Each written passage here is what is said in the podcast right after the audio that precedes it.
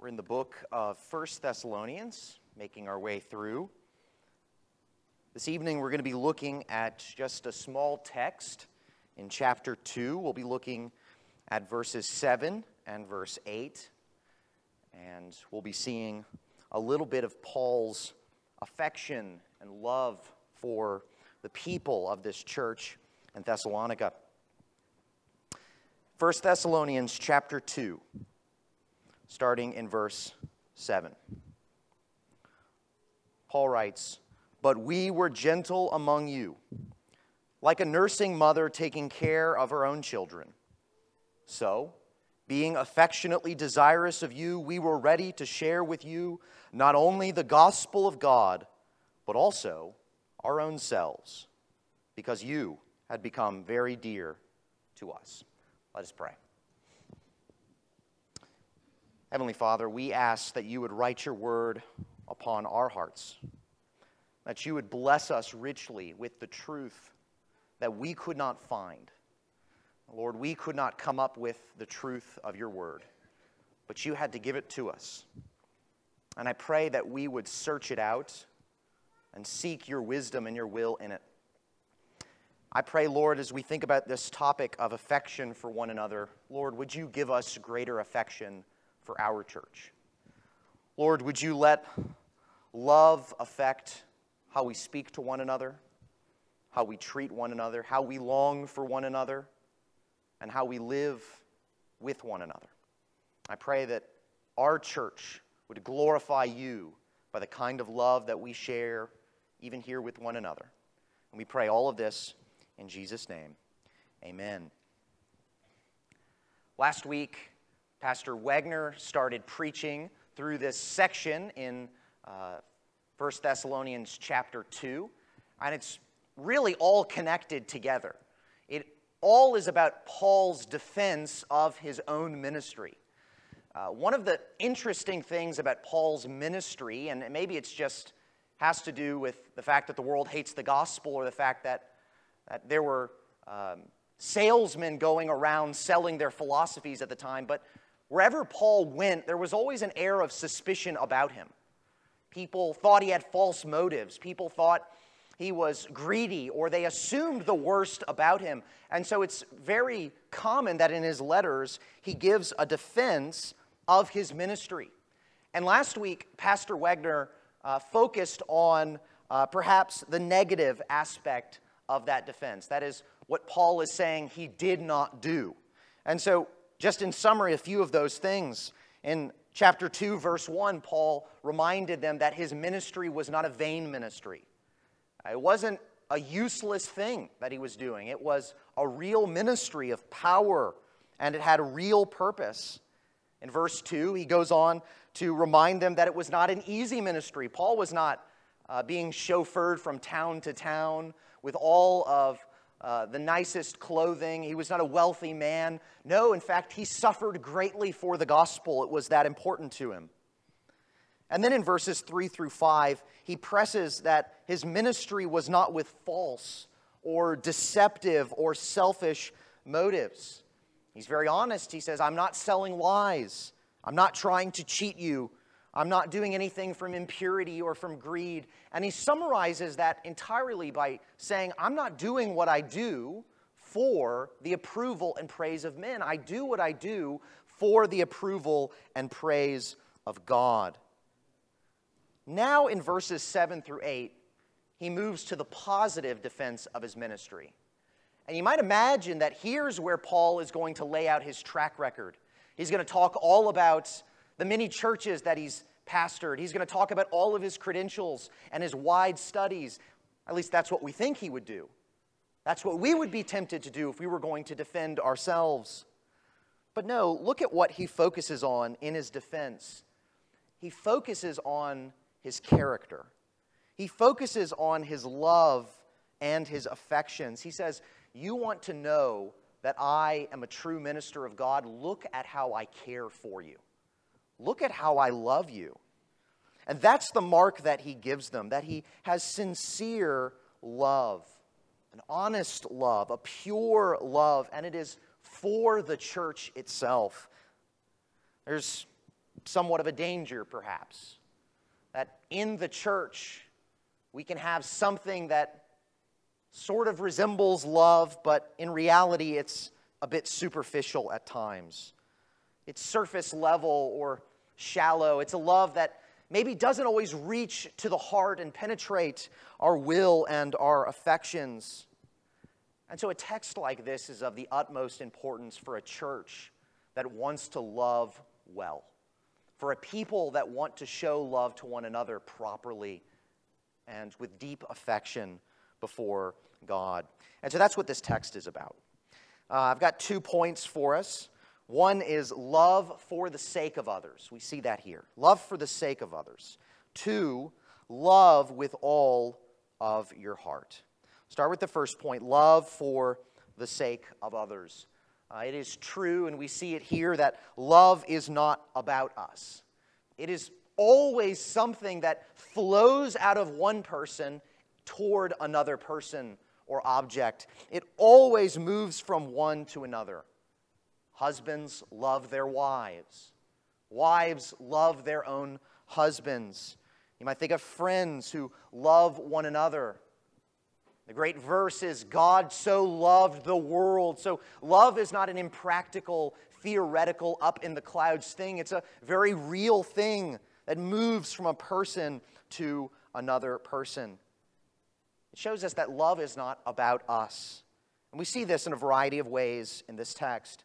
First, notice Paul's concern for his companion's reputation. You might have missed this, but I don't want you to miss it. He's not only defending himself in these verses, but he's also defending the work of his missionary partners. Right? Think about how he opens up this letter in verse one. He, he attaches the names Paul, Silvanus, and Timothy. And you see this plural focus all throughout the text that we have before us. Notice he says, we were gentle. We were ready to share. You had become very dear to us. So he's always using the plural pronouns. He's emphasizing the role that the other missionaries took and had in this love that he gave to the church. In other words, he doesn't take all of the credit. He's not highlighting himself. He's not putting himself up above the others that he worked with. No, on the contrary, he considers Timothy and Silas and Silvanus to be worthy ministry partners. They're faithful ministers, and they're worthy of being honored alongside of him. And so Paul doesn't downplay their role. He wants the church to remember them. He's, in a sense, saying to them, don't you remember Timothy, who loved you so much? Don't you remember Silvanus, who taught you and led you in so many ways? And Paul does this all the time in his letters. He does it often. For example, at the ends of his letters, at the end of Romans, I just went and pulled out a few names. He mentions Phoebe and Prisca and Aquila and Mary and Andronicus and Junia, and he goes on and on describing each one and their particular role and how useful and valuable that they are to the gospel work.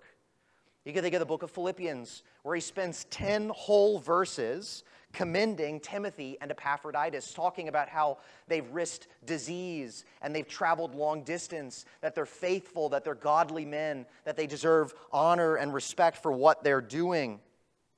He always wants to give credit to those around him. He always wants to boast in those around him, those that he loves. Perhaps it's something of a sinful universal that every person at some level believes that they are not being noticed enough for their deeds.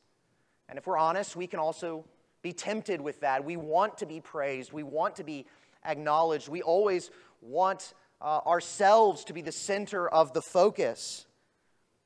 But see here that love banishes that sin. Love makes us forget about ourselves. It helps us to see the value of others around us. Maybe you could apply this as sort of a test for yourself.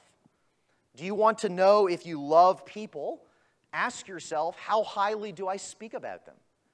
Am I the kind of person who brags about my church friends, who brags about the love of other Christians, who boasts in the wisdom that other Christians have because I love talking about the work of my friends?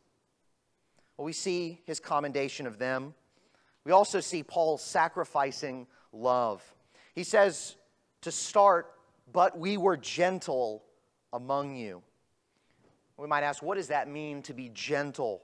Well, I think we can only understand this in context. If you look back at verse six, he ends that verse by saying, we could have made demands as apostles of Christ. And I think that's what he means by gentleness. He was making sure not to overplay his authority. He didn't want to domineer them. He didn't want to push them around. Instead, he wanted to bless them and to work for them in everything. And he was giving, you might say, not receiving. He was doing what he could to bless them and to be of benefit to them, not to take from them. He was sacrificing, not demanding. And that's one of the fruits of love that we see here. It's gentleness. It's a carefulness not to harm. It's a caution around one another to make sure that we do not overburden, that we do not harm in any way. It's a consideration of others. You might think of that vow that doctors take. When doctors get their license, often they will take a vow where they are to do no harm. It's very simple. It's similar to that in the Christian life. We do no harm to one another out of love for each other. And then Paul goes on to give an example of this. We see that example in verse seven. He says, like a nursing mother taking care of her own children.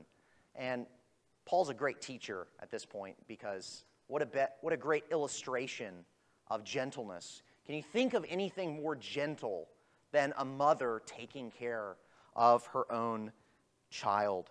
After all, a child is precious, a child is fragile, a child requires constant care and attention and focus. A child needs feeding and changing and comforting and love and warmth and interaction all of the time. It's a great responsibility to have gentleness to a child. And one way you can say that this gentleness describes a great sacrifice, because that's what a mother is doing, sacrificing greatly for her child. She gives herself totally to the task of caring for and raising a child. And I think that this is a good picture of selfless love. It is self-sacrificing. It is helping, it is nurturing, it is building up. It's giving up of time and money and resources and energy and sweat, all for the benefit of others, not for our personal gain, but it is entirely invested in the good of others, just like a mother to her child. And that's the kind of love that we so need in the church.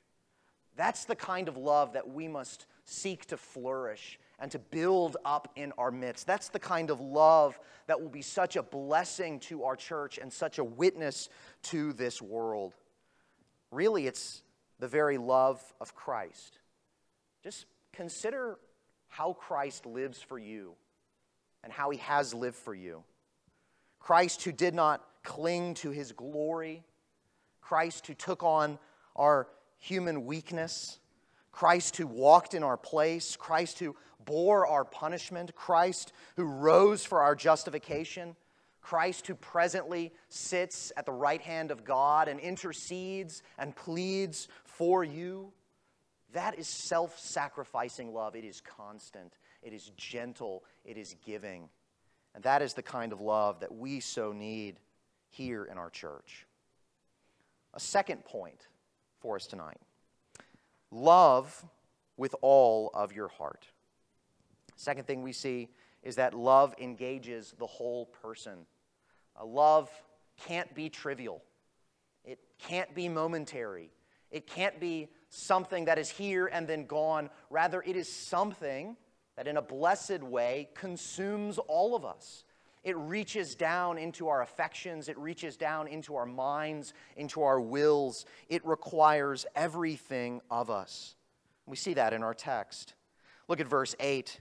He says, so being affectionately desirous of you. I love this verse. It almost describes a longing that Paul has for the people of God. He thinks about them and he yearns for them. Right? Because he loves them, very practically, he wants to be with them. In fact, we see often that he's looking for ways to get back to them. He wants to be there with them. He loves them, and so he wants to see them face to face. We see this in verse seventeen, just a little bit ahead. He says, "But since we were torn away from you, brothers, for a short time in person, not in heart, we endeavored the more eagerly and with great desire to see you face to face, because we wanted to come to you." Here's another wonderful test of love. Do we long to be with one another? Do we yearn the way Paul yearns to be with the church? Maybe I could go so far as to say, do we think of the church, not this building, but the people here, as a kind of home for us, a place that we want to be, people that we cherish and love to be with? You know, there's always a sense in which I go on a vacation or I go on a trip and I'm on some beautiful beach or I'm up in the mountains and it's wonderful. And I can usually last about a week, maybe two, if I'm really pushing it. Because eventually I just want to be in my own bed and I want to be in my own home and I want to be where things are comfortable and where the food makes sense to me. And I want to know what I know each and every day, because that is comfort language for me. We should feel that same way about our church. We should long to be with the people of God often. That is peace. That is rest. That is a great blessing. Maybe we could modify Dorothy's famous line. She says that there's no place like home. Uh, I think we ought to say there is no place like my church. There's no place like my church. I want you to notice one other thing that Paul does here. Notice the words that he uses. He speaks of affection and of desire. And those are strong emotional descriptions that he uses. In other words, he doesn't just see perhaps an earthly value in this, in these people. Rather, he also feels something for them. Now, whenever it's comes to the topic of emotions, it's true that we should not be controlled by our emotions, right? We should not be weeping people uh, uncontrolled by our emotions or anything like this. But it is also true that biblically, our emotion should flow from godly thinking. That good, godly emotion should come from good, godly thinking. And so when we begin to see the church as Paul saw it, as Christ's precious and beloved bride, the result is that we begin to feel as Christ felt for his church. And how often was it said that Christ had compassion for his sheep? How often was he tender-hearted and affectionate toward them? If we're going to think rightly about the church, it will lead to feeling rightly about the church as well. Well, Paul goes on. In verse eight, he says, "We were ready to share with you not only the gospel of God, but also our own selves, because you had become very dear to us." Paul says, I shared the gospel. I preached and I taught. I evangelized and I labored day in and day out so that you would know the truth of the gospel. I even suffered for it and was shamefully treated on behalf of it. But that is not all that Paul did. He also shared himself. I shared the gospel with you and I shared to you myself. Literally in the Greek, I shared to you my own soul. I gave to you my very breath of life. I gave you my life itself. And so Paul was um, aware of this reality, that his life not only belonged to Christ, but it belonged to Christ's body. It belonged to Christ's church, of whom he is the head. And this, of course, indicates a covenant commitment that we have, a covenant commitment of love. That is to say, when you belong to Christ by faith, you belong to his body. You are a package deal. You were bought together. You are forever bound by Christ and his love. You are purchased by one gospel.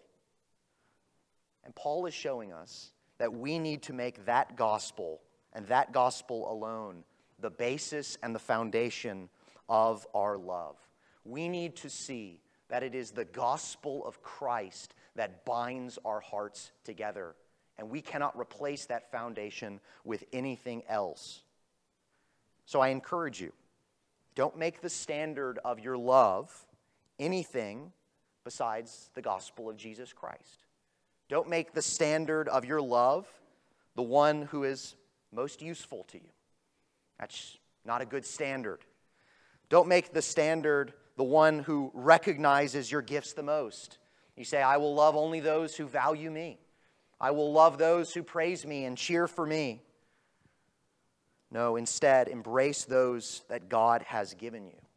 Embrace with love this local church. And there's something that amazing happens. When you make the gospel of Jesus the foundation of your love, then you go on to love people of which you have, frankly, nothing in common other than Christ. From an earthly perspective, you would never get along with that person. You would never know them or have any association with them. But for the gospel itself, you then come to love them. Once you make Christ the foundation of your love, you will love people who give you no earthly benefit whatsoever. You'll be able to say, that person doesn't really do anything for me, but I sure love them because they're in Christ. Maybe one other thing for you to think about here is that once you make Christ the foundation of your love, you may even begin to love people that, frankly, you don't even like that much. You may say, that personality really grates with mine.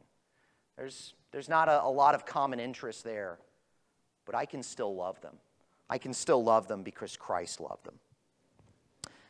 I'll offer just a few practical considerations uh, by way of closing.